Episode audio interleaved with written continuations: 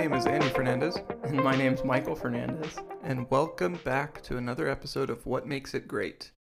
Today we are talking about Sunset Boulevard from nineteen fifty, ranked number twelve on the original list and number sixteen on the tenth anniversary list, directed by Billy Wilder. Dang, I didn't realize it was that high up on the list. Yeah, it's just outside the top ten. But before we get into the movie, we are recording this in person.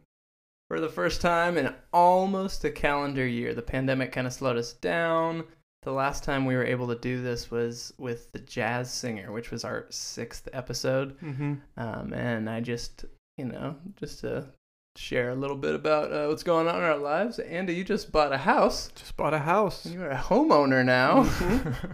And I am your roommate. Yeah. So we are living together and... um We're so we're able to re- record in person now. I know, this is great. No more uh, pandemic, uh, quarantine, isolation, recording and watching all this stuff by ourselves. Now we get to, uh, I don't know, I think the podcast is probably going to get a little bit better. We've got a little bit more inside jokes and stuff like that to uh, work off of and play off of. But I think this is a good one to start with, Sunset Boulevard. Yeah. So uh, had you seen this movie before? Never seen this movie before. Never really heard... I mean, I had heard of it, and once it got to the end of the movie, I was like, oh, that's where that came from. Mm-hmm, mm-hmm. Um, but I, I really liked it. It was good. Yeah. Um, I had seen it a long time ago, and I only remember the famous lines, mm-hmm. um, but I don't didn't really remember much about the movie, so this was kind of like watching it for the first time. And we got Ranch Wilder again. Yes. I mean, Billy Wilder. Yes, another Billy Wilder movie. We have a number of his on the list. So this is our second one. He did Double Indemnity. Is that the one we watched of his already? Uh-huh. Yeah, and it had similar vibes to Double Indemnity. Definitely. Um, but before we go too far, how and where and when did you watch it? Yeah, this one is available for free on Amazon Prime. So that's how I watched it. I watched it a couple of days ago and then again uh, this morning, right before we recorded. Nice. Yeah, I watched it like... yesterday, I think. Yeah, yesterday. And finished it up, and I watched the end of it again today just so I could try to get that line down. Well, are you ready for your close-up? I'm ready. Let's do it. Okay. Well, I wanted to... There's a number of people in this movie, but I kind of wanted to talk about them during the movie, except for uh, the main actor, William Holden. Okay. So he was born William Franklin Beadle in nineteen eighteen in Illinois. His family moves to California when he was three years old, and he gets into acting and gets his first starring role in a movie called The Golden Boy in nineteen thirty-nine, and he plays opposite Barbara Stanwyck, who we saw in Double Indemnity. So that's kind of already his... He's already kind of in the world of Billy Wilder. Hmm.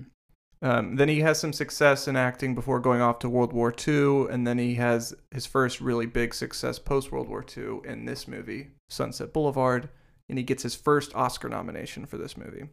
Oh, wow. He uh, kind of reminded me of the lead guy. What is that guy from Double Indemnity? McMurtry? Fred McMurray. McMurray, yeah. Who I looked up later on, and he was in The Absent-Minded Professor and The Son of Flubber, which is... Absent-Minded Professor is the original version of Flubber. Um, oh, my God. He, and, uh, and another actress that's in this movie, Nancy Olson, uh, plays like the is the co-lead in those movies with Fred McMurray. So mm. Small world. Yeah, small world. Um, but originally the part in this movie was going to be played by a different actor named Montgomery Clift, but he backed out at the last minute, and William Holden was able to sneak in there. So it was kind of luck on William Holden's part that he's able to get this role. He's the narrator as well, right, William yes, Holden? Yes, Joe Gillis, the main character. I like that. I want to talk about that uh, later on, so don't let me forget that he is the narrator. And then he works with Wilder again on a movie called Sabrina, and that stars Audrey Hepburn and Humphrey Bogart. She, and then she the Teenage Witch? Yeah, right. No, I think it was a, I don't know what the movie's about. I've never seen it. Um, but it, it was a big movie, apparently. And then he does uh, David Lean's The Bridge on the River Kwai, which we're going to watch later on for the for this list. Oh, he's in that? Mm-hmm. Oh, cool. And then he has kind of a late career comeback in um, The Wild Bunch in nineteen sixty-nine, which is also on the list. And then in nineteen seventy-six is Network, which is another movie on the list. Fun note, he was Ronald Reagan's best man at his wedding. And uh, what? Yeah. They were they worked together, I guess, a lot and, and uh, were good friends. And And uh, when Ronald Reagan got married to Nancy, he was the best man. And then um, the American Film Institute ranks him as the number twenty-five best classic Hollywood actor. He dies in nineteen eighty-one when he was drunk and fell and hit his head and was bled to death. He was drunk, he fell, and he bled to death? Yeah, he hit his head um, and just... and exsanguination was the cause of death. Oh my gosh. How old was he? Did it say? Well, he was nineteen eighty-one. He was born in nineteen eighteen, so math. Okay. Yeah, he was he's... math years old. Gotcha.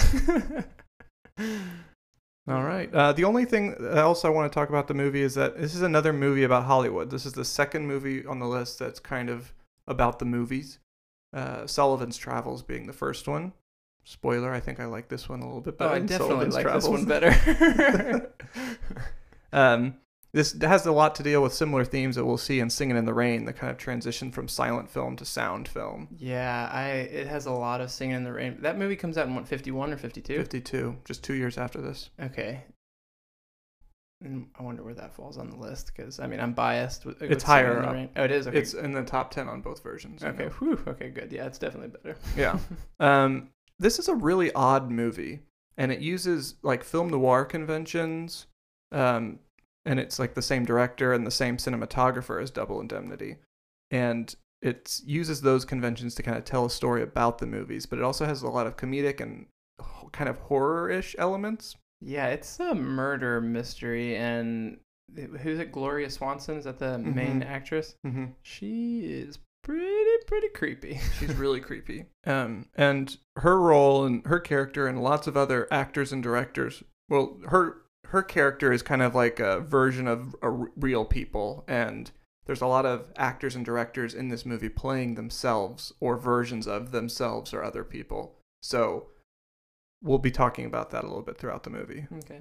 Are you going to talk about Gloria at all before the movie, or just when we get into it? Just kind of when we get into it is when I was planning, but we can. I mean, I just have a little bit about her, basically, that she is she's very similar to her character. Yeah, because I, I didn't do any research for this one. Um, we've just been kind of unpacking and still getting settled yeah. from the move, so I didn't do any research, but I had figured that she was either, like, filling in for an actress that was... you know, did some of this kind of stuff and was crazy like this and, you know, couldn't make it into talkies after the sound or after the silent era, mm-hmm. um, or if it was, like, really, really personal. Yeah, so she was a big silent film star, and when the transition to sound pictures came around, she had, like, a couple of movies and then basically retired, and this was her big comeback. Um, no, it's not a comeback, it's a return. It's a return, yeah, right. And then... uh. And then she does, like, two more movies after this. She doesn't really kind of do much more after this. Uh, it doesn't, even though she does a lot of, she gets a lot of acclaim for this movie and for this role, it doesn't really translate to a lot of success post this movie. Hmm. But yeah, that's all I got to talk about prior to getting into the movie. Let's do it. Let's get into the movie.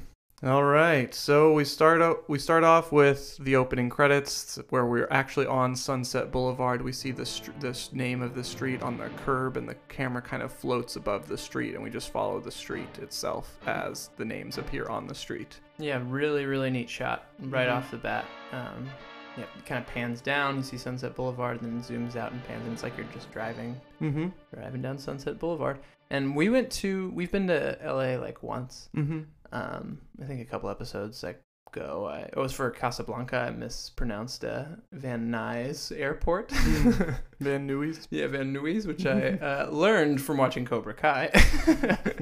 So Van Nuys. But no, one time we went to L A whenever, I think it was for your high school graduation or something. Um, I think we drove down Sunset Boulevard, or we mm. went over there in that area, and it was um, way, way, way more developed than it was in this shot right here at the beginning. I thought that yeah. was so funny. I was like, look, there's nothing there. That's interesting. I don't remember it at all, um, what it looks like closer to now. But um, yes, this is kind of... Well, and the other thing is we don't see it. We just see the, the asphalt. Yeah. The well, camera I mean, like, is there was like a little pointed directly at the street. Yeah, but then like later on, it was like you're driving out, and there was like, or maybe he was driving down the road or something, and there'd be like a median, you know, just mm-hmm. empty with grass, and there like wouldn't right. be any buildings on the side or anything. And I was like, yeah, that's definitely, definitely not true now. Mm-hmm. And the score as the, it's shooting the street here as we get the credits is fantastic. It's done by a man named Franz Waxman. And I'd never heard of him, but um, the score is one of the better ones we've heard. It's there's a lot of really bombastic, loud um, moments to it, but I, I really dug it. Yeah, yeah, it was good music. Okay, so then the actual movie begins with some police sirens wailing, and we see a bunch of cop motorcycles and cars going down Sunset Boulevard, and we hear voiceover that's telling us about a murder happen- that happened at one of the houses as the police cars are all racing there. Mm-hmm. And they go, whenever they, like, enter, the police um, go to this house, and it's like they get to this, like, very, very large estate. And um, I noted, like, right at the beginning, I was like, wow, it's super clean. Look at them all going up the stairs and everything. Um, this place looks, like, very well kept, and, like, there's, you know, very, very rich people living here. Um, and then, what, they go up the stairs and they find a body in the pool? Yeah, so... They the yeah they find a body stairs, floating and yeah it's outdoor stairs, it's all of like this massive massive estate, and yeah there's this body floating in the pool, and the camera cuts to a very probably the best shot of the movie, or one of the best shots in the movie, where the camera is underwater pointing back up. We see the face of the dead body floating in the pool, and the uh, police all taking pictures uh, the around outside the surface of the pool from outside of the pool. Mm. Um. That and we and the voiceover is like, that's me, basically. You see, the body of a young man was found floating in the pool of her mansion, with two shots in his back and one in his stomach. Nobody important, really. Just a movie writer with a couple of B pictures to his credit. The poor dope. He always wanted a pool. Well, in the end, he got himself a pool. Only the price turned out to be a little high. Let's go back about six months and find the day when it all started. I was living in an apartment house above Franklin and Ivar.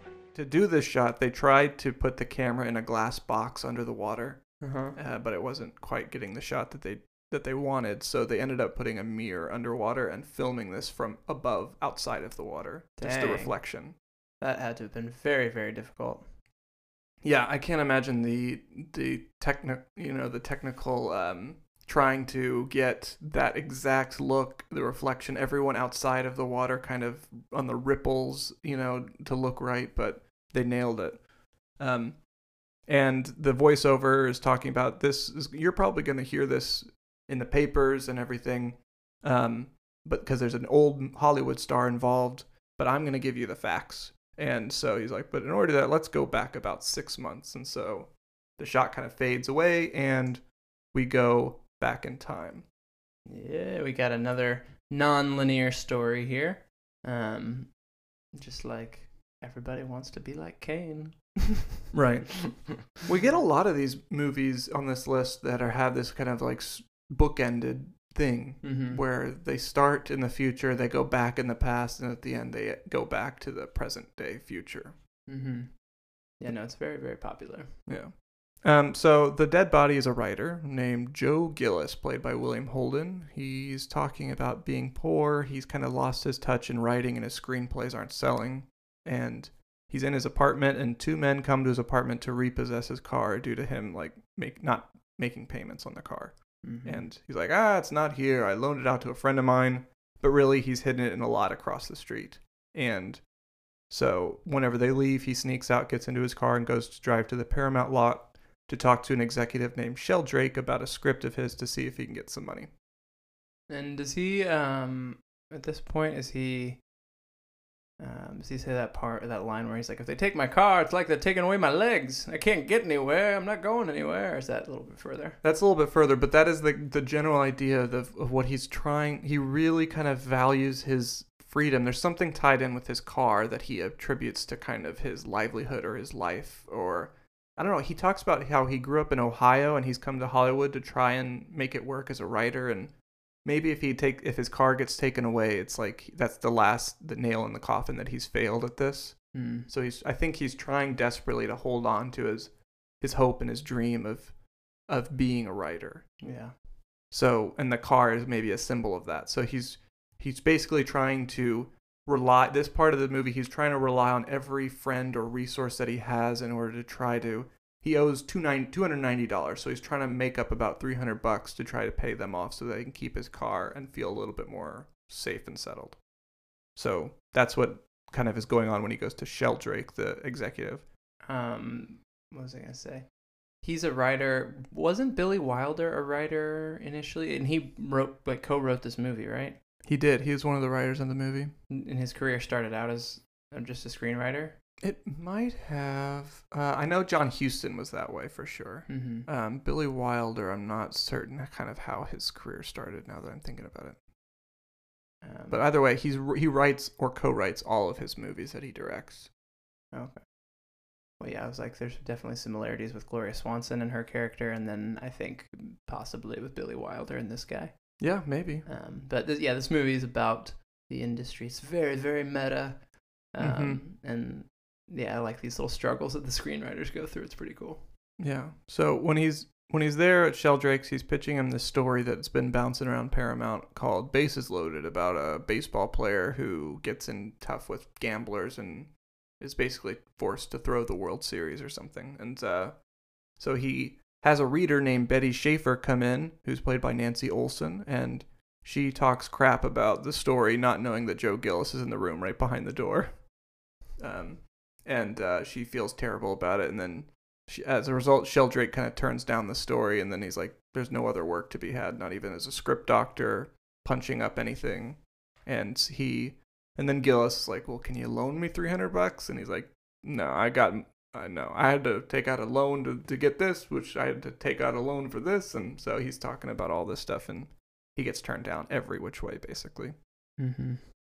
So then he goes to a drugstore to leave, make a bunch of calls to of his friends and his agent, and eventually he kind of meets up with his agent on the golf course, and he asks him for a loan, and agent turns him down. So he is... His agent's like, maybe it's time to get a new agent. After yeah. he like ag- aggressively is like, man, I, I can't lose my car. Please, please loan me the money. And he's like, hmm. Yeah, his agent's like, maybe if you lose your car, it'll be good for you. That means it'll force you to sit down behind your typewriter and actually get to work. And he's like, what do you think I've been doing? Yeah, he's like, I've been writing this whole time. What the hell? Yeah. So he's not of much help. And uh, so as he's driving off and trying to go back home, he's at an intersection. And at the other side of the intersection are the two guys that were trying to repossess his car earlier. And they recognize him. And whenever the light turns green, they... make a quick U-turn and take off after him, trying to catch him. So they're racing down the street.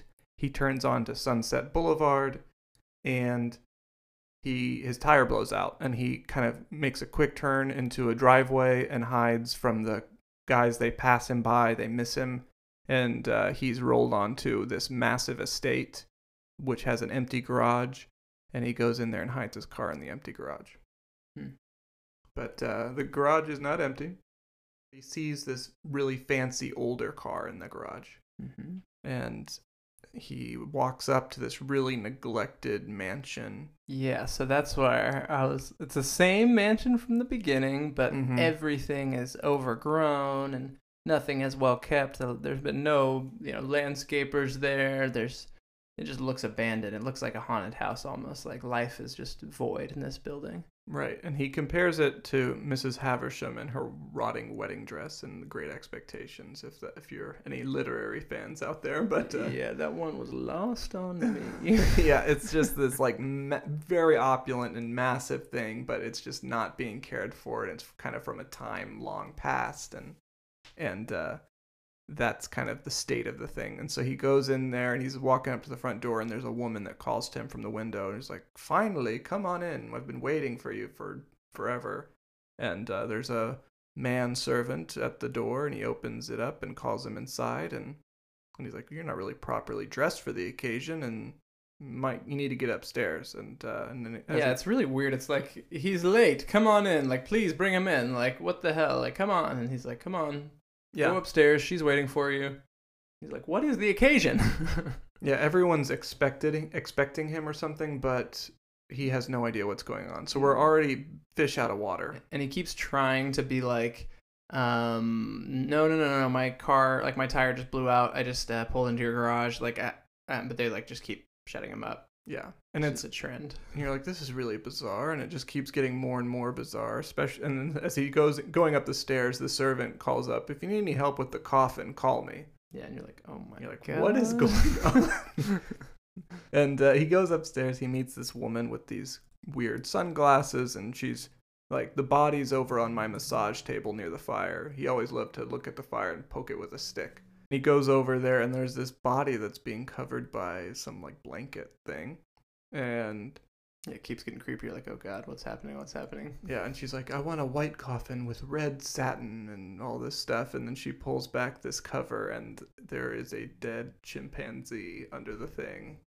It is so creepy and so weird. Yeah, because the eyes are shut. And it's like, I mean, it looks fake, and it's definitely probably, I mean, it's fake. But the it, arm, the way the arm falls, it looks real. That yes, part of it looks real. That part does. The face looks creepy and fake, though. Creepy as hell, yeah. And at one point, I think this he says this to her. He's like, um, lady, you got the wrong guy. Yeah. Like, I'm just, my car just broke down. I just pulled in here. I'm not that guy. But, you know, if I do put in my two cents, um, white and red satin don't go well for this occasion. Right. Yeah. I think you should get a different uh, color scheme for your coffin for your little buddy here. Exactly. And then uh, he turns to leave, and he's like, I got to get out of this creepy place. And then he's like, wait a minute. I recognize you. You're Norma Desmond. Um, and that is, you're like, you're a, you were big in the silent movies. Mm-hmm. And uh, she, you, he says, you used to be big. And she responds with one of the more famous quotes in the movie. I am big. It's the pictures that got small. I like that. Yeah. Uh, it is very great, and she does it in this very over-the-top kind of way. Uh, Norma Desmond is played by Gloria Swanson. Uh, she was a silent film star, like we talked about, and kind of struggled with the transition. Um, her career basically died right after the sound movies came into play. Yeah, she was uh, yeah, very over-the-top, kind of like um, that old English way of speaking, the transatlantic kind of thing that uh, Katharine Hepburn kind of does, but just a, a little bit more um, Broadway-y and old-timey and dramatic. She's, yes, I mm-hmm. was a great actress. The screen was gotten small, not mm-hmm. me. It was very absurd. But she gets really pissed at him whenever he is like, no, I'm not here to bury this dead animal. I'm here because my car broke down, and, oh, yeah, you're that old actress, and, yeah, you're washed up kind of. He doesn't say that, but it's kind of gives her that vibe, and so she's like, get out of my house, get out of my house, get out of my house. Mm-hmm. Um, and somehow it gets revealed that he's a writer, and, yeah. and she's like, oh, you are. Mm-hmm. And the other thing I wanted to say about her look is, uh, or like, because she talks like that, exactly like you described, but on top of that, she has the silent movie actor mannerisms and face yes. facial expressions, the really over-the-top movements, and mm-hmm. the teeth always out, and the eyes big and wide, and mm-hmm. she just looks really creepy. She has the it's... voice to match those kind of expressions yes. and stuff, but yes, it's she is still a silent film actress. Mm-hmm. And it's so it's so bizarre when you see that kind of taken out of its context and placed into a nineteen fifties sound movie. Mm-hmm. And that's like, but that's how she lives. Um, it's bizarre. So yeah, she does call her servant Max in to escort him out. Max is played by an actor named Eric von Stroheim, which I will talk about him a little bit more whenever there's a very interesting reveal about his character. Um, And, yeah, she stops him after learning he's a writer. I don't remember how she learns that he's a writer. I think he probably makes a comment about it. Yeah, he's got to. And she reveals she's written this script about Salome, and she wants Cecil B. DeMille to direct it, a famous director. We haven't we haven't seen any of his stuff on this list. I think he was the gold, like, earlier in Hollywood history, right? And... yeah. We didn't watch any of them. Well, yeah, he worked in the silent era, but he also was working up through this time as well, making a lot of big, like, epic movies and mm-hmm. historical epics, biblical epics, that kind of thing. Does he do, like, Ben-Hur? I think he does, like, the Ten Commandments and oh, stuff okay. like that. I don't think he did. No, Ben-Hur is uh, William Wyler. Gotcha. Um, but he does those kinds of movies. And uh, And she's like, I used to work with him. I was his biggest star, and he'll, he's going to want to direct this thing. And so she wants uh, Gillis to look over it, and it's like stacks and stacks and stacks of handwritten pages. Yeah, like all tied together with like string or rubber band or something mm-hmm. like that. And he ma- he makes a comment about how it's like in childish scrawl. Um, and uh, he comes up with a plan, though, and he convinces her to hire him to edit the screenplay for five hundred dollars a week. Mm-hmm. And she puts him up in a room over the garage. Max takes him over there and tells him about how famous she was, how she had like seventeen thousand fan letters a week. They're a little back and forth, though, whenever he's negotiating the price and everything and negotiating doing this with her or for her. Um, he's like, yeah, you can't afford me. Like, my, my rate's pretty high. Like, yeah, he's I have to make her, a living. Definitely. And she's like, I'm rich, but um, don't, like, I, I know reasonable prices. Like, don't set whatever. And then he's like, ma'am, like, I got, like, you know, a debt, like, three hundred dollars. Like, don't even worry about that. Money is nothing. I am so rich. Don't you know who I am? Like, and she's, uh, she's like, where do you live? How are you living? Like, all this stuff. And she's like, I've got this place right above my garage. That it's an apartment. You can stay there. And mm-hmm. um, yada, yada, yada. And he's like, you know, I should take this home and read this at home. And she's like, nope, you're going to go to that apartment right now and read. Yeah. Um, and he's like, hey, hey, hey. He kind of planned it out all this way, I think. He just, like, played her like a fiddle, um, thinking that he's got everything. This is going to be a great deal. Um, once he gets to this room, you hear his voiceover talking about how everything and everyone just seems a little off. And he looks out the window, sees a dilapidated tennis court, an empty pool with, like, rats in it, and the burial of the chimp is happening in the garden. It's a very, very bizarre setting. Um, but then he wakes up the next day and all of his things are in the room. Oh gosh, yeah, this is weird. Yeah, he had he had let slip where he lived, and so sometime during the night, Max had gone over there and gotten all of his things out of his apartment and brought him over while he was sleeping. And uh, so he's running over to the house. And one thing that we note we didn't mention is like the house is so filled with stuff. Mm-hmm. And one of the things in it is a pipe organ. And as he was walking around earlier, the wind was like blowing into the pipe organ and making like random organ sounds. Mm-hmm. So those kind of happen sometimes throughout the movie, and it provides this really creepy kind of background music noise. Yes, scary ambiance. Um, speaking of the organ, is Max about to start playing the organ? Yeah, but this time he wakes up with Max playing the yes. song on the organ. And I need to know what the song is. I forget. It's like Toccata and Fugue or something, like yeah. Fantasia or something. It's something like in that. Fantasia. The... Yeah. But it's either that or, well, I'll tell you what it reminded me of. And I was like, this has to be the same song. And it's very, very similar to how it was shot um, in one of the Pirates of the Caribbean movies. You're that right. Davy yeah. Jones is playing uh, mm-hmm. a pipe organ on his boat. With his tentacle beard? Yeah, with his tentacle beard. And it's I think it's the same song. Or it's like very, very similar vibe. Like, holy shit, man, this is an evil castle here. We got this mm-hmm. evil queen who reminds me of the evil queen in Snow White. Like, her voice kind of yeah. sounds similar to it. And her, fa- her face, too. And her face, yeah. And she, and the her motivation, too. She's very vain and wants to be the fairest of them all. Basically, yeah. uh, but yeah, this song that he's playing on the organ is creepy.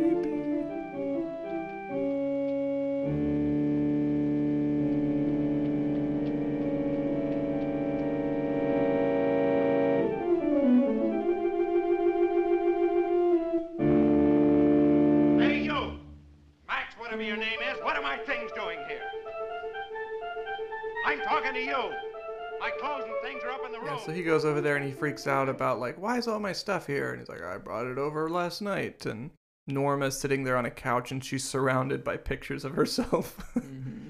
And uh, he's pissed off, but he needs the job. So he sets out to try and finish the job as quickly as he can so that he can get out of there. Yeah, but Stockholm Syndrome's about to ensue. Basically.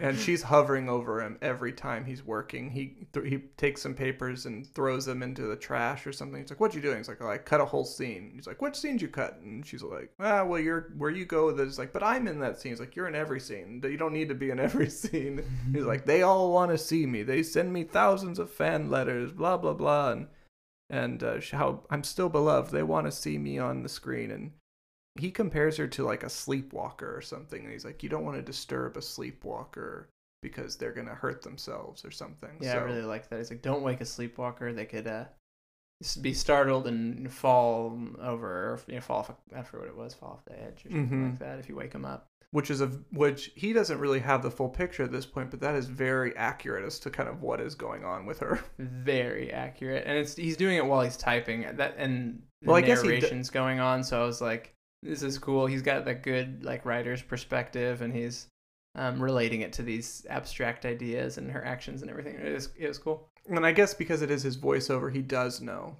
Mm-hmm. His, the character in the moment doesn't, but the voiceover does, because the voiceover's in the present. Oh yeah, and he did. Yeah, he's dead, so he does know. Um, but uh, she's just surrounded by Norma Desmond's. Um, they watch her. They watch her movies. They have like a big oil painting that they're able to like roll up, and there's a screen behind it, and they play, Max turns on a projector and they're watching one of her old silent movies. But it doesn't start like that. He's like, some nights we would watch uh, some nights we would watch movies in her living room, and she'd lift up the oil painting that was a gift from blah, blah, blah, blah. Yeah. And uh, there would be a screen right there, and we would uh, watch movies, you know, really, really close, right next to each other, and she would always say it's way better than going out to the pictures, whatever, yada, yada, yada. Yeah. And then he's like, of course, every single movie that we watched was hers.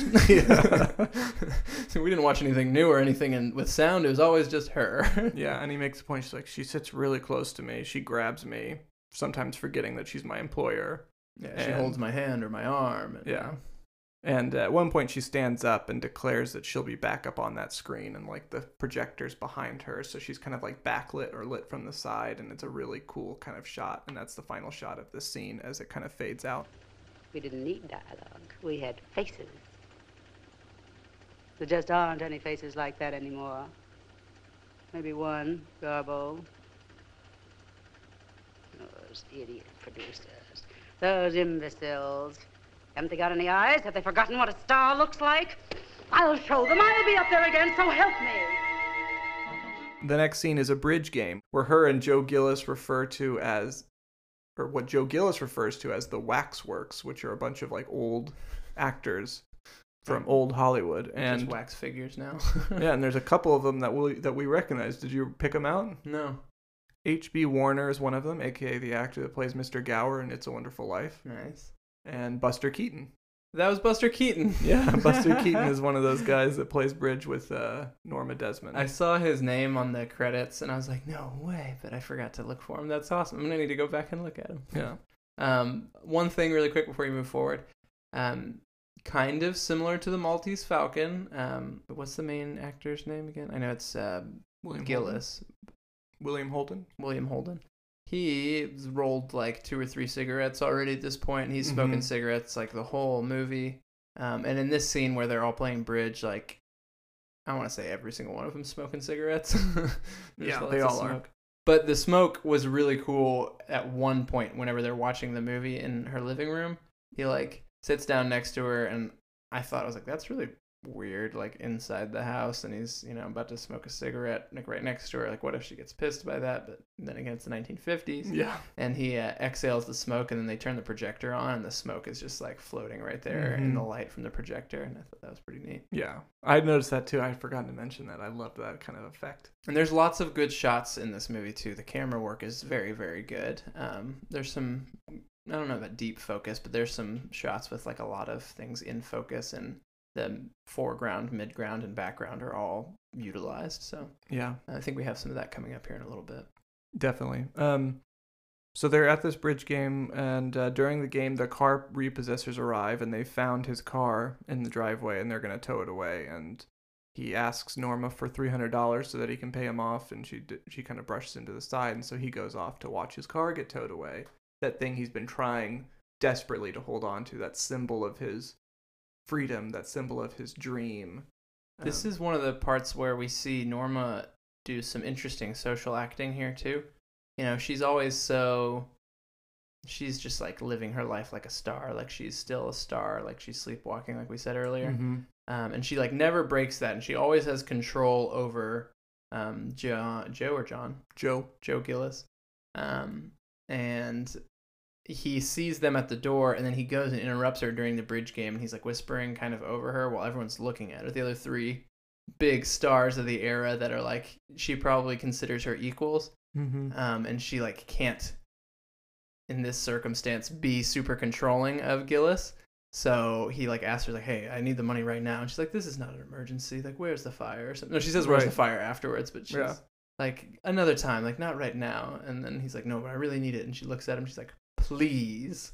And it's the only time she's ever polite mm-hmm. or ever kind. And then he leaves, and I th- that was just a nice little subtle way of saying, "Get the hell away from me right now. I am with my peers and my colleagues who are, you know, they will judge me, and they will think I'm weak if I give into right. this right now." Yeah, and then so when he goes outside to watch it being towed away, she walks up to him, and she's like, "Is this what? The, where's the fire?" or yeah. something. And uh, and he's like, "That's my car getting towed away." And she's like, "Oh, we don't need two cars. We have an Isotta Fraschini or something right there. Cost me twenty-eight thousand dollars, all handmade." And uh, like, Max will fix it up. And there was some article I was reading. It was like, that car nowadays would be like four hundred and or five hundred thousand dollars. Golly, yeah, twenty-eight thousand dollars in nineteen fifty. Was this movie set in nineteen fifty? Do we know? Uh, probably, okay. or or in like forty-nine or something. Yeah. Okay.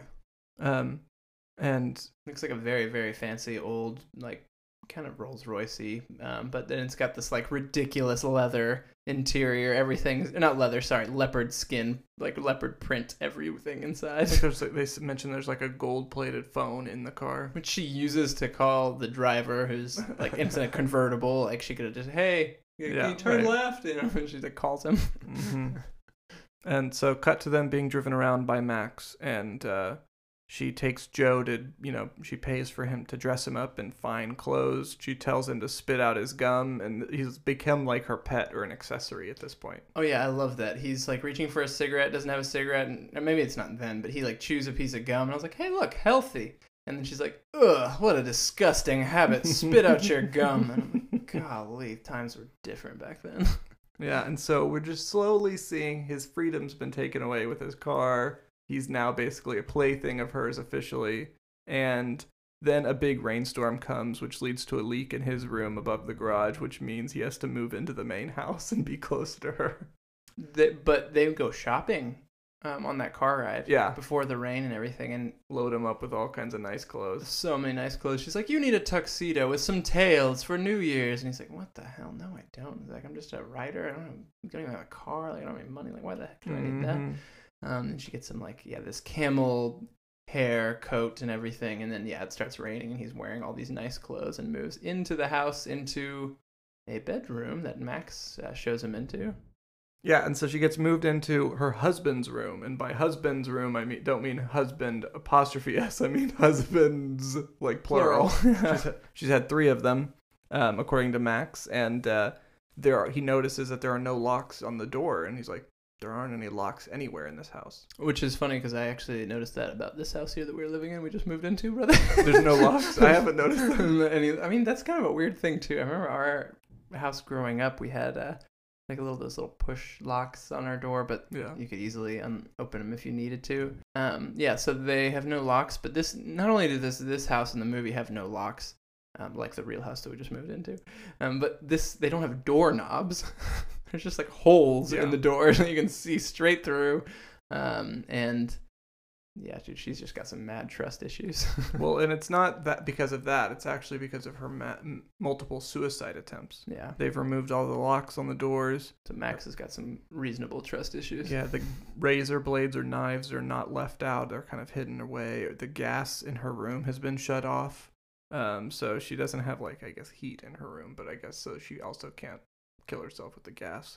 Um, and uh, and then Max also says, like, don't look too close at those postmarks on the fan letters, kind of hinting that they're coming from him. Mm-hmm. So all of this is like a charade mm-hmm. that he is perpetuating to try and keep her sane-ish and alive.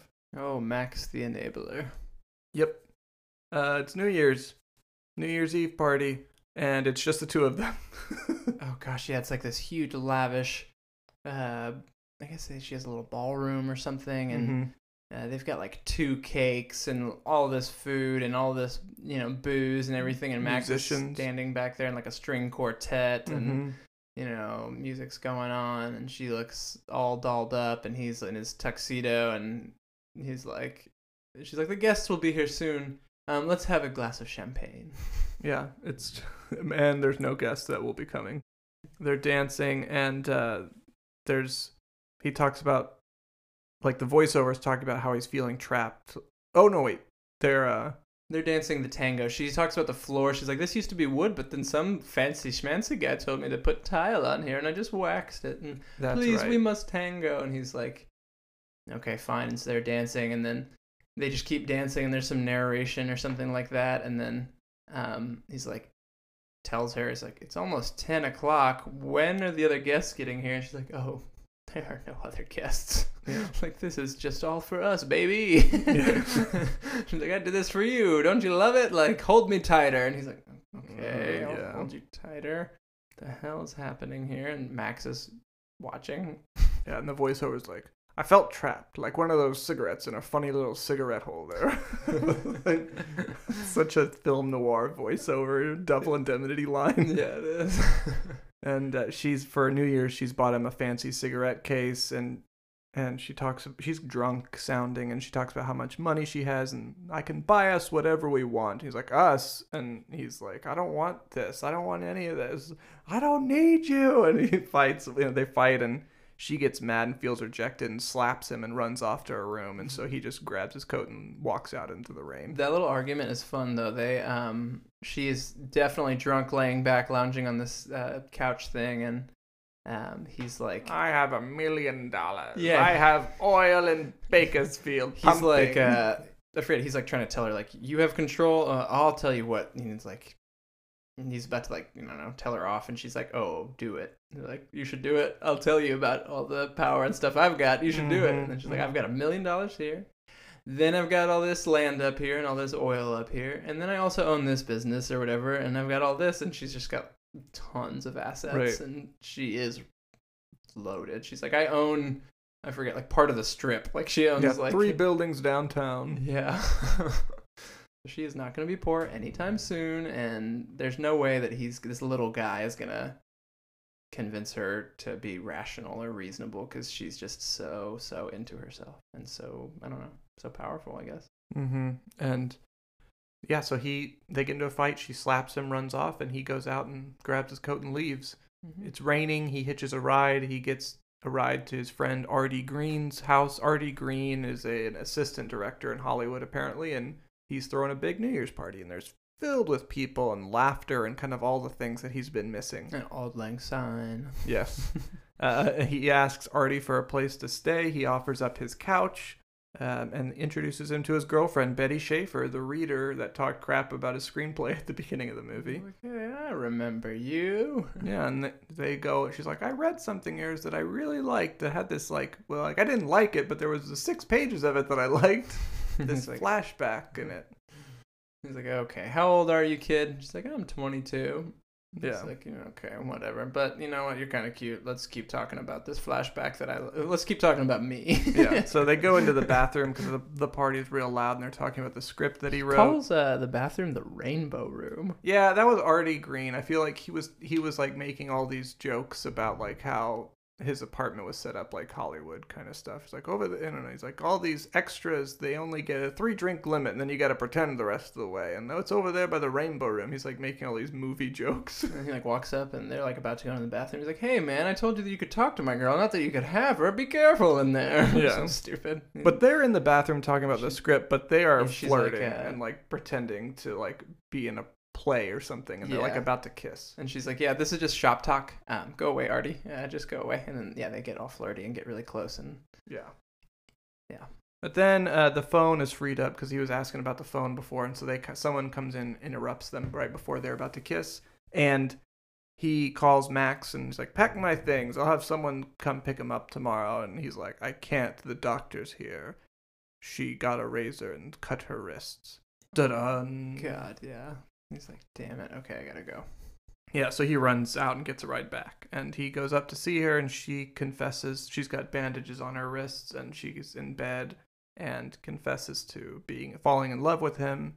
And he's like, oh, go be with that other girl of yours, and I'll do it again, I'll do it again, I swear. Horrible. Yeah. And d- meanwhile, downstairs, the musicians are still going, and they're playing Auld Lang Syne. There it is. And uh, he's like, Happy New Year. And then she's like, oh, kiss me. And then yeah. she like kisses She pulls him, him in and kisses him. Yeah. And uh, fades out on the kiss. And now he's trapped for a little bit because he's afraid that she's going to kill herself. And yep. so they do like a little, not a montage, but it just like fast forward. Their time speeds up a little bit. Mm-hmm. He's spending a ton of time writing the script and just being her stay in kind of lover. But, you know, he doesn't love her. Yeah. Um, like Betty's calling the house looking for him, and Max is answering and telling her not to call again. Um, Norma tells Max to drive the script that she's been working on with Joe to the Paramount lot and deliver it directly to DeMille. Oh, because uh, somebody has been calling not from... Yet. Oh, not yet? Yeah, it's okay. because after this. That's but, right, uh, that's right. Joe is swimming in the pool that they fixed up, and Norma's there watching him and then dries him off whenever he gets out, and she's like, I've never been happier. Um... It's all very manipulative. They're driving off to go play bridge. They stop at a drugstore to get her cigarettes, and he runs into Artie and Betty there. And Betty says that Sheldrake's excited about the script that they were talking about at the party, and she wants to write it with him. And he, uh, before, like, he's like, I don't know. And then Max comes into the drugstore, and he gets called to go back into the car. And then there's this weird scene where Norma is, like, performing for Joe. She can tell he's sad. Like, he goes, okay, so they stop on the way somewhere, and he goes into that drugstore, and he goes and talks to Betty. And he lights up, I think, around that. And he lights, what do you mean lights up? Like, it's happy? Yeah, he gets happy that he's talking with Betty about or writing the script. He and... went into the drugstore to get cigarettes, that's what I was asking. So he goes into the drugstore and, like, comes back out, and she's still waiting in the car. Um, and... She's like, that was the longest trip ever in the drugstore. Where were you? Uh, where are my cigarettes? And he's like, uh, uh it's a it's a bad habit. Uh, you need to quit. Yeah, he had forgotten to get them. Yeah, he spent too long in there and he forgot about it. Um, but this, yeah, this next scene, it's her performing for him. It's really weird. She like dresses up like Charlie Chaplin and does a good job. She does really, a really good, good impression. Like does his little walk, spins his cane, and has got the facial mannerisms and everything down perfectly. Yeah. Um. And but Joe's voiceover is just talking about how he's thinking about Betty and and the script and writing the script with her. Um, Max says that Paramount's calling, someone named Gordon Cole, and she's like, I refuse to answer that. Hang up until, unless DeMille is calling himself. Mm-hmm. And uh, and eventually they kind of get fed up with it, and Max drives her to Paramount to see Mister DeMille in person. Yep. And... Uh... They drive their fancy, fancy car, and they go to Paramount, and yeah, they go see Mister DeMille. Um, and then before she gets out of the car or whatever to go into the studio, um, what's it called? It's some guy, like the front gate at Paramount tells uh, somebody, and you know, go tell Mister DeMille that uh, Norma Desmond is here for him. And so people are like, Uh, that washed-up actress or whatever, like, why is she here? What does she want? Did you read her script? And he's like, oh, God, yeah, I read the it script. Was it was terrible. Like, that was one of the worst things ever. I can't...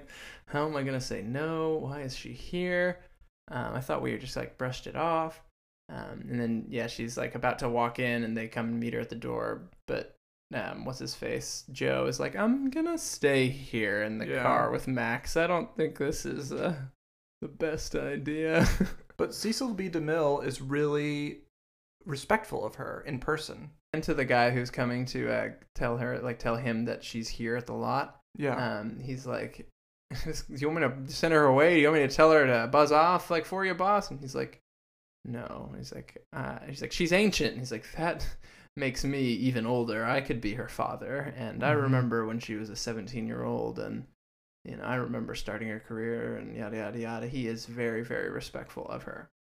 All of the young people on the lot don't know her, but all of the older people recognize her instantly and are, like, very respectful and what sort of deferential to her. We're like, they're like, oh, Miss Desmond, oh, it's so good to see you back here. They treat her like a star. They're just in admiration of her. Like, yeah. And they want, it's, I felt like they wanted to learn from her. Like, some of the actors and actresses were just, like, happy to be back around her in her presence and Oh man, does she eat that up? Yeah, and one of the lighting guys like turns a spotlight onto her, and all the rest of the cast and crew see her and just gather around her, and, and just like she's just encircled by this group of people, these admirers. And uh, at some point when she was talking to Cecil B. DeMille, she mentioned Gordon Cole, and so he has one of his assistants get him on the phone. Gordon Cole? Look, Norma, I'm in the middle of a rehearsal. Now, why don't you just sit up here in my chair and make yourself comfortable, hmm? Thank you. That's the girl. I won't be a moment. Bring me a telephone and get me Gordon Cole. Right. Oh, Gordon, uh, this is C B. DeMille. Have you been calling Norma Desmond? Yes, Mister DeMille. It's that car of hers, an old Isotta Fraschini. Her chauffeur drove it in on the lot the other day. It looks just right for the Crosby picture. We want to rent it for a couple of weeks. Oh, I see. And so he learns what he called him about, and it's not because of any movie or script. And uh, he's about to go tell her about this, and then she begins crying about how great it feels to be back at the studio lot, and so he doesn't tell her that. And he's like, why don't you just sit here while movies have changed a lot since, you know, you were working on them. Just sit here and watch a little bit. And uh, he, as he goes back to kind of work on shooting his movie, which is a real movie that he made called Samson and Delilah. Oh, really? I didn't yeah. know that. So that is, they just shot some behind-the-scenes stuff of him making an actual movie. That's really cool. Yeah. Yeah, and I did like that it was really him. It was neat. He's a good actor. Yeah, and it, yeah, it's really Cecil B. DeMille. And uh, Joe, meanwhile, back outside, he sees Betty, and they're talking about working together on the script in the evenings. And Max tells Joe, like, which places used to be Norma's dressing room and which places used to be his offices, because he used to also work in the movies. Yeah, he drops this cool line. He's like, back in the day, there was D W. Griffith. Who was the other one he said? Somebody, maybe Cecil B. DeMille. Yeah, it's like D W. Griffith, Cecil B. DeMille, and then Max, whatever the heck my name is. Von Mayerling. Yeah, Von Mayerling. Oh, Mayerling. Like, yeah, like Louis B. Mayer. And um, the actor that plays Max is not an actor. He's a director. He, he is, is Eric von Stroheim, and he was a very big silent movie director as well. Um, he did a movie called Greed, which is one of the more famous silent movie epics. I think it's originally like ten hours long or something. But it That's cool. So that was true. So he was up there with yeah, uh, D W. With, and the... Yeah, exactly. That is very kind of biographical. Cool. Um, and also a really cool reveal to his character that he was like this big director from the Hollywood, you know, the, the early, early ages of Hollywood. And now he is a servant butler man. Yeah. What happened there? Yeah. Well, we'll learn a little bit more mm-hmm. later. Um, so then uh, DeMille kind of walks, takes, he pities Norma, I think, and tells Gordon Cole not to bother her about her car. And he's like, I'll pay for five cars for Gordon Cole if he just doesn't, if he just leaves this poor woman alone, basically. Mm-hmm. And uh, Norma seems convinced that DeMille's going to work on her film next when he finishes this movie, but they never talked about that. It's all delusion in her own head. Yeah, Joe asked her how to go, and she's like, it went just about perfect. Like, we're going to start this whenever, and he wants me to... Yeah, it's just crazy. We haven't talked about an aspect of her character that... One of the reasons why she hired Joe Gillis to be her editor slash boy toy is that was based on his uh, his horoscope thing. Oh yeah, I forgot about that. She's all into horoscopes, which just adds a little bit more to the crazy. A lot of it more to the crazy. Yeah. Sagittarius, like, perfect. They work well with whatever she, with whatever I am. I don't know. And the whole thing of like the day that she chose to go send the script into the Paramount lot or the go visit DeMille was based on DeMille's horoscope thing and hers, and the, the day that had to line up correctly or whatever. So that's kind of why she decided to go then. So she's like, everything is destined by the stars. Yes. And sorry if this offends any of our listeners, if anybody is into astrology. Um, but you're dumb. Just do a little bit more research on that stuff. There's some good videos out there that talk about how all that stuff is um, just nonsense. um, anyway, then we uh, so she's convinced that he's going to work on her movie next, and so the next thing we get is a montage of Norma getting all sorts of weird beauty treatments to prepare for her role, starring role. Oh man, um, you know I work in dermatology, brother. um.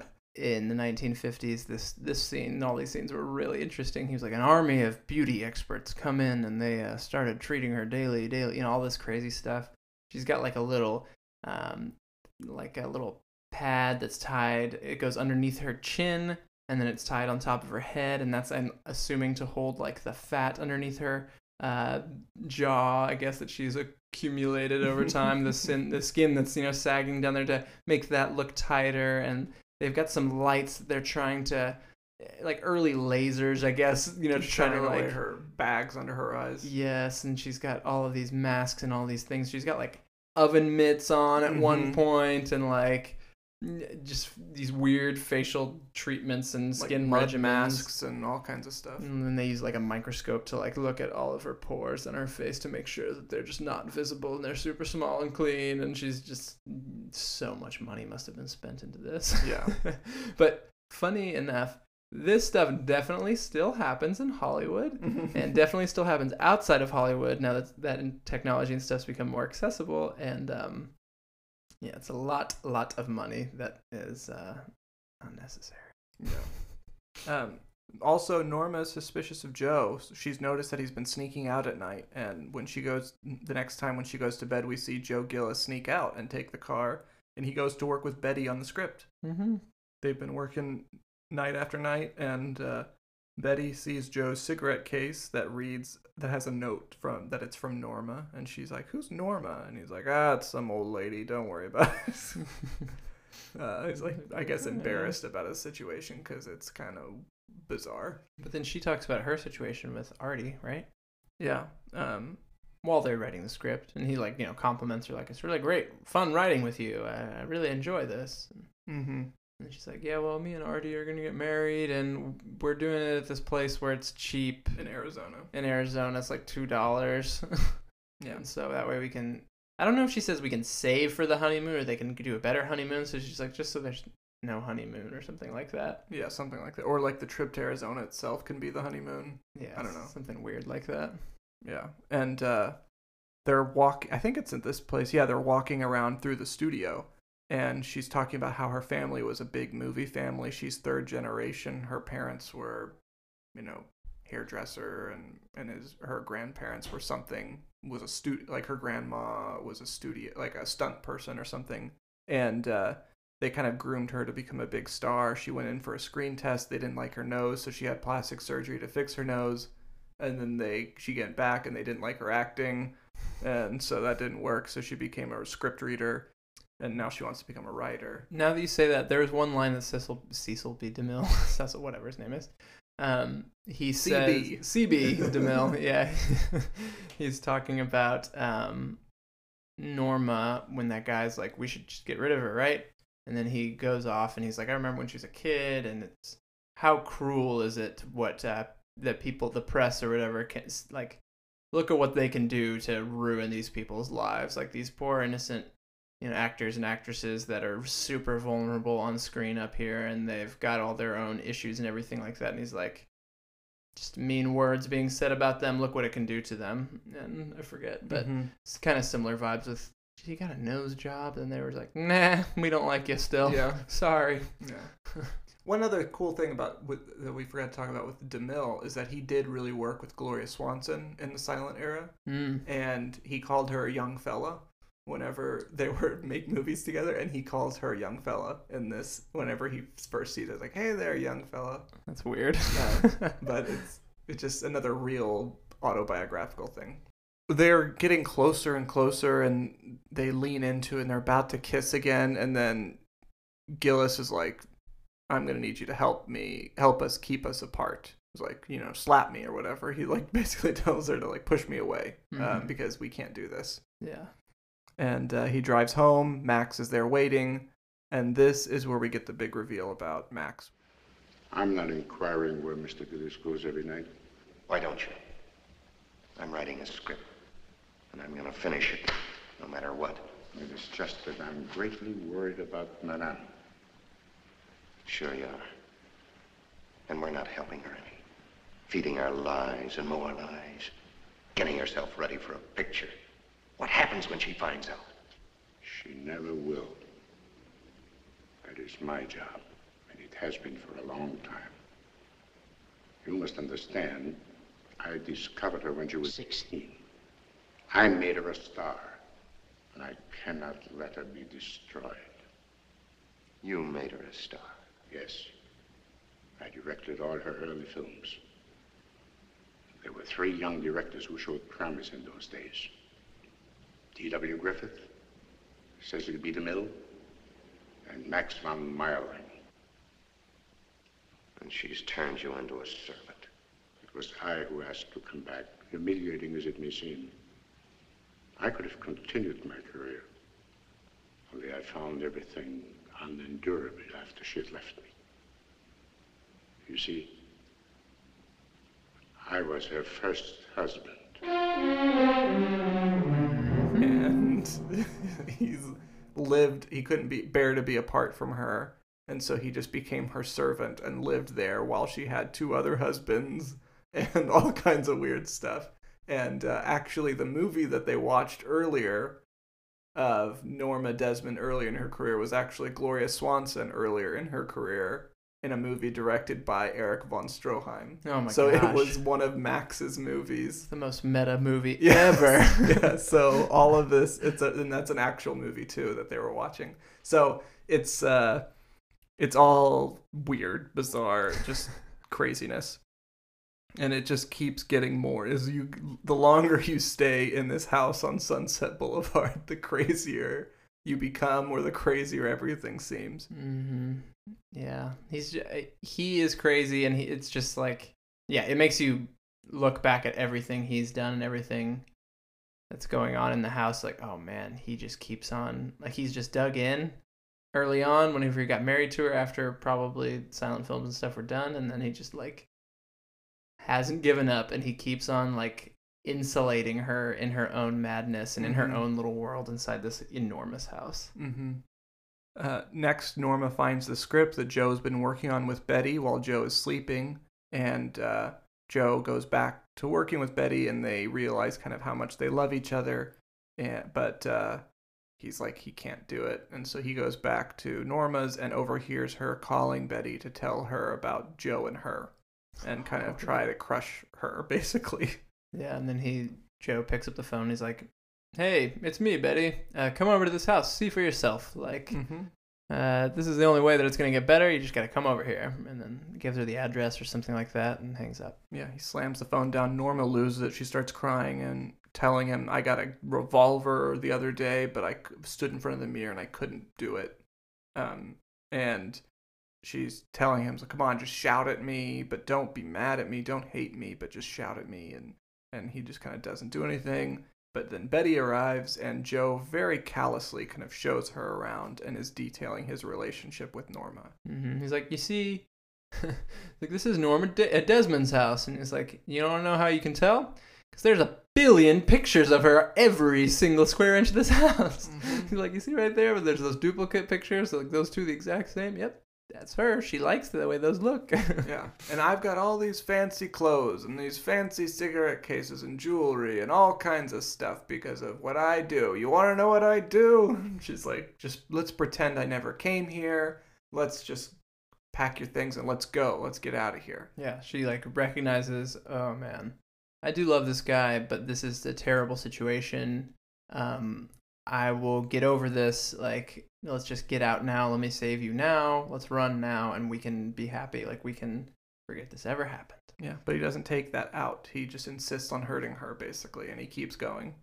And yeah, he, what does he say? He's like, you gotta get married. I don't like you. Yeah, he he shows her the way out with one last tease. He's like, you can finish the script on your way to marry Artie in Arizona, and if you come back and you ever want to take a dip, there's a pool right over here. And he turns the lights on to show the pool.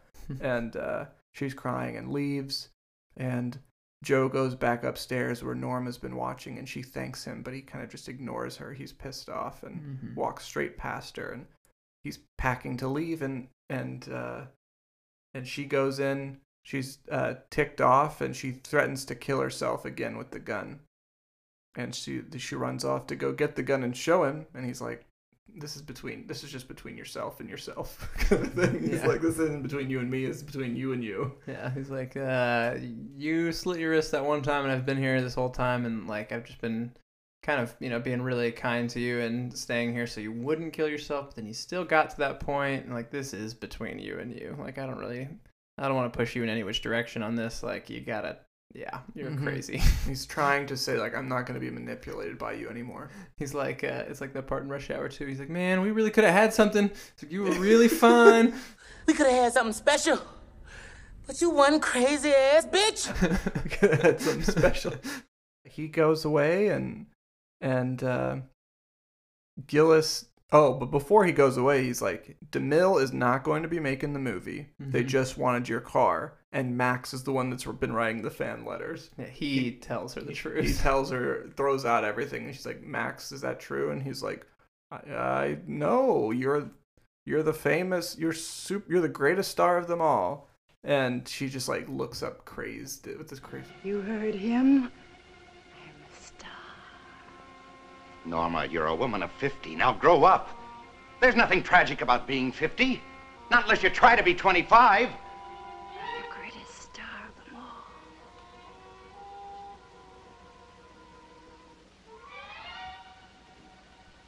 Goodbye, Norma. No one ever leaves a star. That's what makes one a star.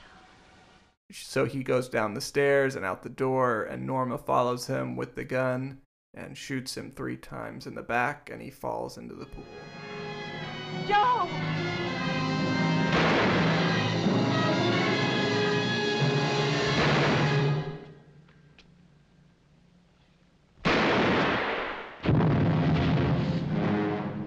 We are at the beginning of the movie now. Back to the present day. With the body floating in the pool, the police pull the body out gently. Cops, reporters, and newsreel cameramen from Paramount are all there, and Joe's body gets taken away on a stretcher. Um, there's some reporters upstairs dictating the stories over the phone. Apparently that's a real gossip columnist named Hedda Hopper, cool. who's playing herself. Um, and uh, Yeah, the police officer, like, tries to use the phone in the house, and he's like, Uh, I need the coroner's office, and then who's on the phone? Yeah, who's on the phone? And then this reporter, and, yeah. and she's like, "Mine's more important." Okay, right. Hold on.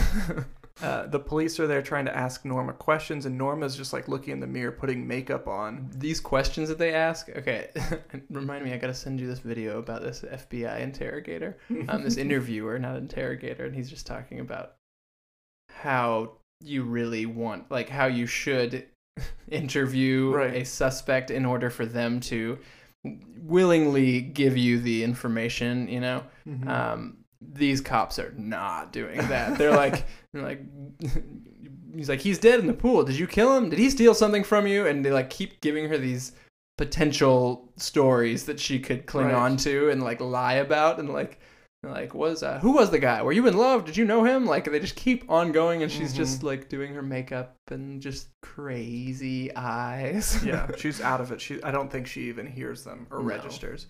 Um, and then she's like, "Excuse me, gentlemen, uh, my scene is coming up. I need to get ready." Yeah, she snaps out of it when she hears that there's cameras downstairs. She's like, "Cameras downstairs?" Yeah. And uh, she asks Max what it's about, and she thinks it's Cecil B. DeMille's there to shoot the movie. And the police whisperer was like, well, this is one way to get her downstairs. Yeah, Max kind of, like, looks at them and looks back down at her and looks back at him, and he's like, I'm going to play along. Like, she'll get out of the house here. Like, yeah.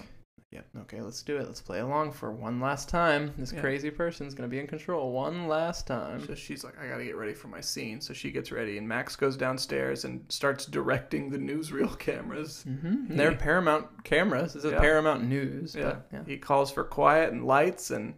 And Norma comes, she's like, what scene is this? And he's like, this is the palace staircase. He's like, ah, yes. And and he calls these at cameras, action. And she's, like, walking down the stairs with her hands up while yeah. all these news reporters and people, and, like, you can see a light on the stairs. Like, had she been paying any attention, she'd be like, oh, this is not a professional mm-hmm. film studio, or, yeah, film set or anything like that. And she's just silent acting her way down the stairs. And there's that loud score of it's very tango-like.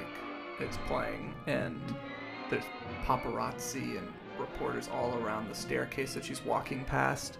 And she gets down to the bottom and she pauses the scene at the bottom of the stairs. She's like, I can't go on with the scene. I'm too happy.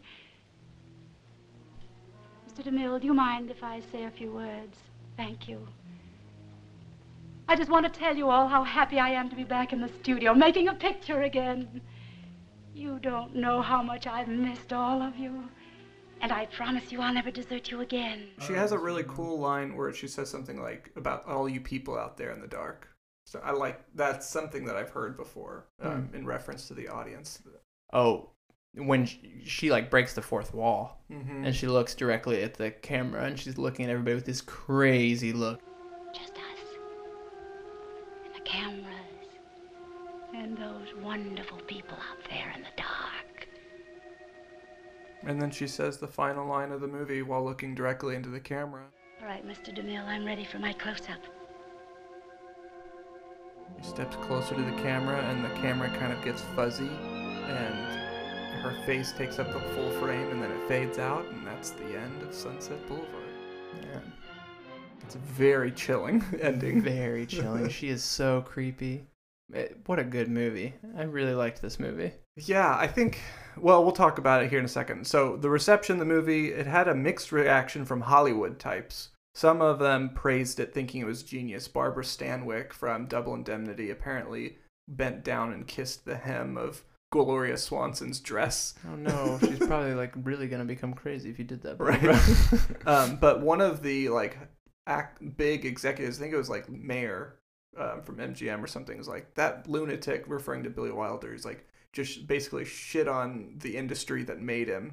And uh, apparently Will Wilder went up to him later on and told him to, like, go F yourself or something. Yeah, I have interesting feelings about Louis B. Mayer after watching Mank. Um, yeah. and, yeah, I don't I don't know. I think he was kind of a, definitely a scumbag, but, yeah, come on. This was a really cool movie. Yeah, and it, it cost about two million dollars to make, and it made about five million dollars. It gets almost unanimous praise from critics at the time. It gets nominated for eleven Academy Awards.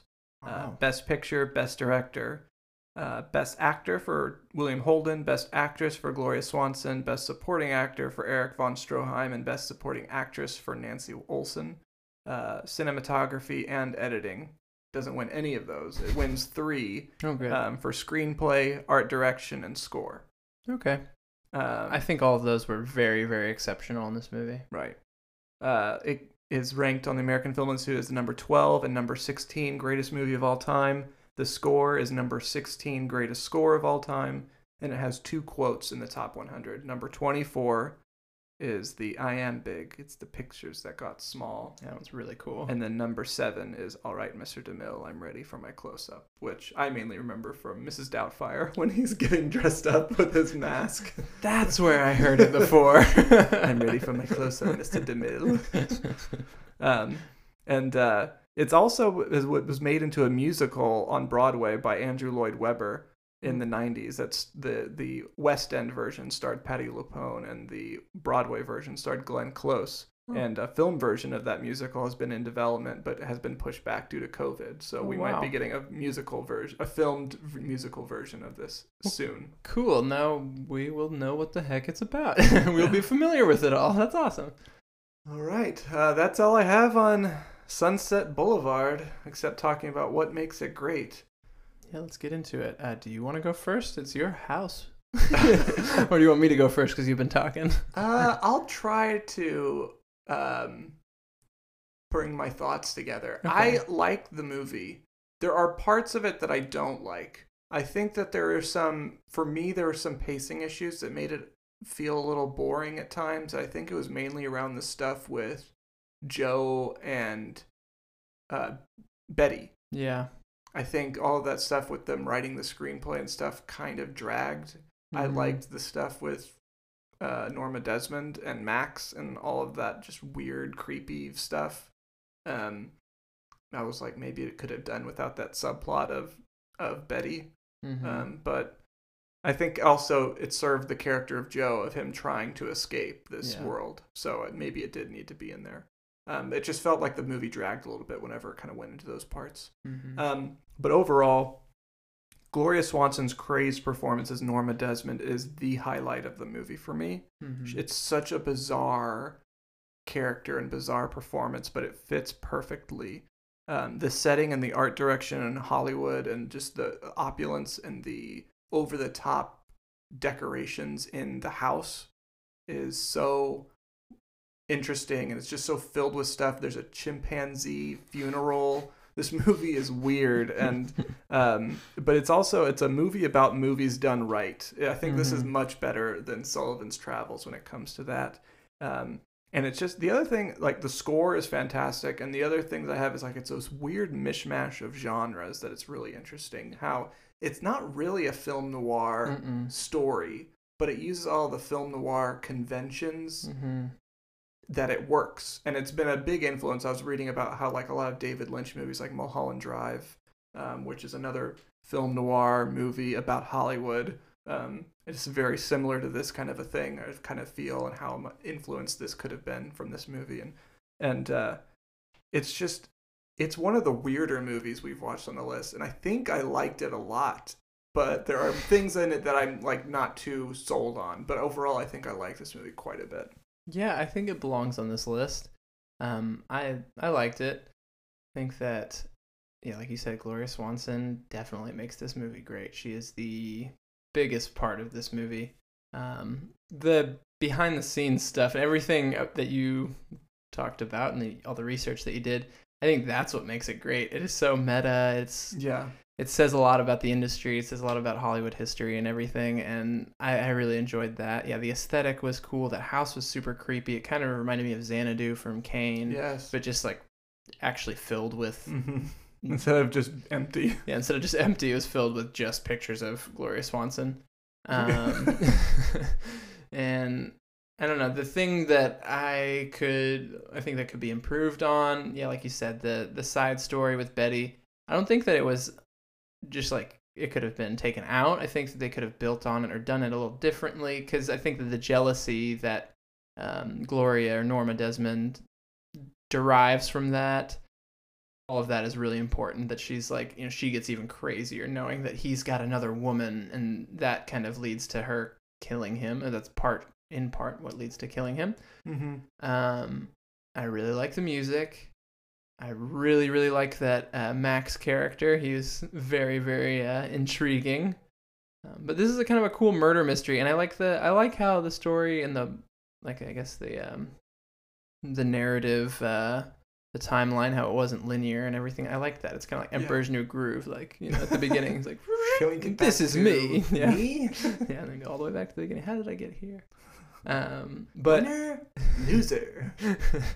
but um, what's his face? The main guy. I I talked about the narration and how he, how he was the narrator. Mm-hmm. I thought it was very interesting how he is the narrator, and it's he's dead though. Yeah, like he's doing it from the grave. Mm-hmm. I think that kind of makes it even more eerie and even more creepy. Um, yeah, I like how she breaks the fourth wall and talks to everybody in the dark. Mm-hmm. I imagine seeing this in the theaters in nineteen fifty would have, I would have peed my pants, or she would have scared the heck out of me. um, but yeah, I think it worked. It was really interesting. I liked yeah. it. And to your point about how it's he's dead and he's speaking about the story, apparently the original opening of this movie was in a morgue, mm-hmm. and we saw the dead body talking or something. And With like, the mouth moving? Something like that. Oh, and God. The audience like laughed at it. And um, the movie does have like dark comedy elements to it for sure. Mm-hmm. Like the chimp is kind of creepy, but also kind of funny in a weird way. Yeah, because um, they don't really explain that. No, ever. but uh, but they didn't want it to start off with laughter like that or something. That it changed the to- the whole tone of the movie, so they cut that and changed that. Um, Good call. But yeah, it's a kind of a weird device, but it works really well in this movie. Yeah, well, I liked it. It was good. Glad we, uh, glad we're back to doing these podcasts here, brother. This has been fun. Yeah. Uh, next, you want to hear what we got next? Yeah, what do we have next? Next, we have another movie from nineteen fifty. Um, it's another movie that was nominated for a bunch of Academy Awards that year, and I think beat Sunset Boulevard at a lot of them. All About Eve. Okay. Um, ranked number sixteen on the original list and number twenty-eight on the updated tenth anniversary list.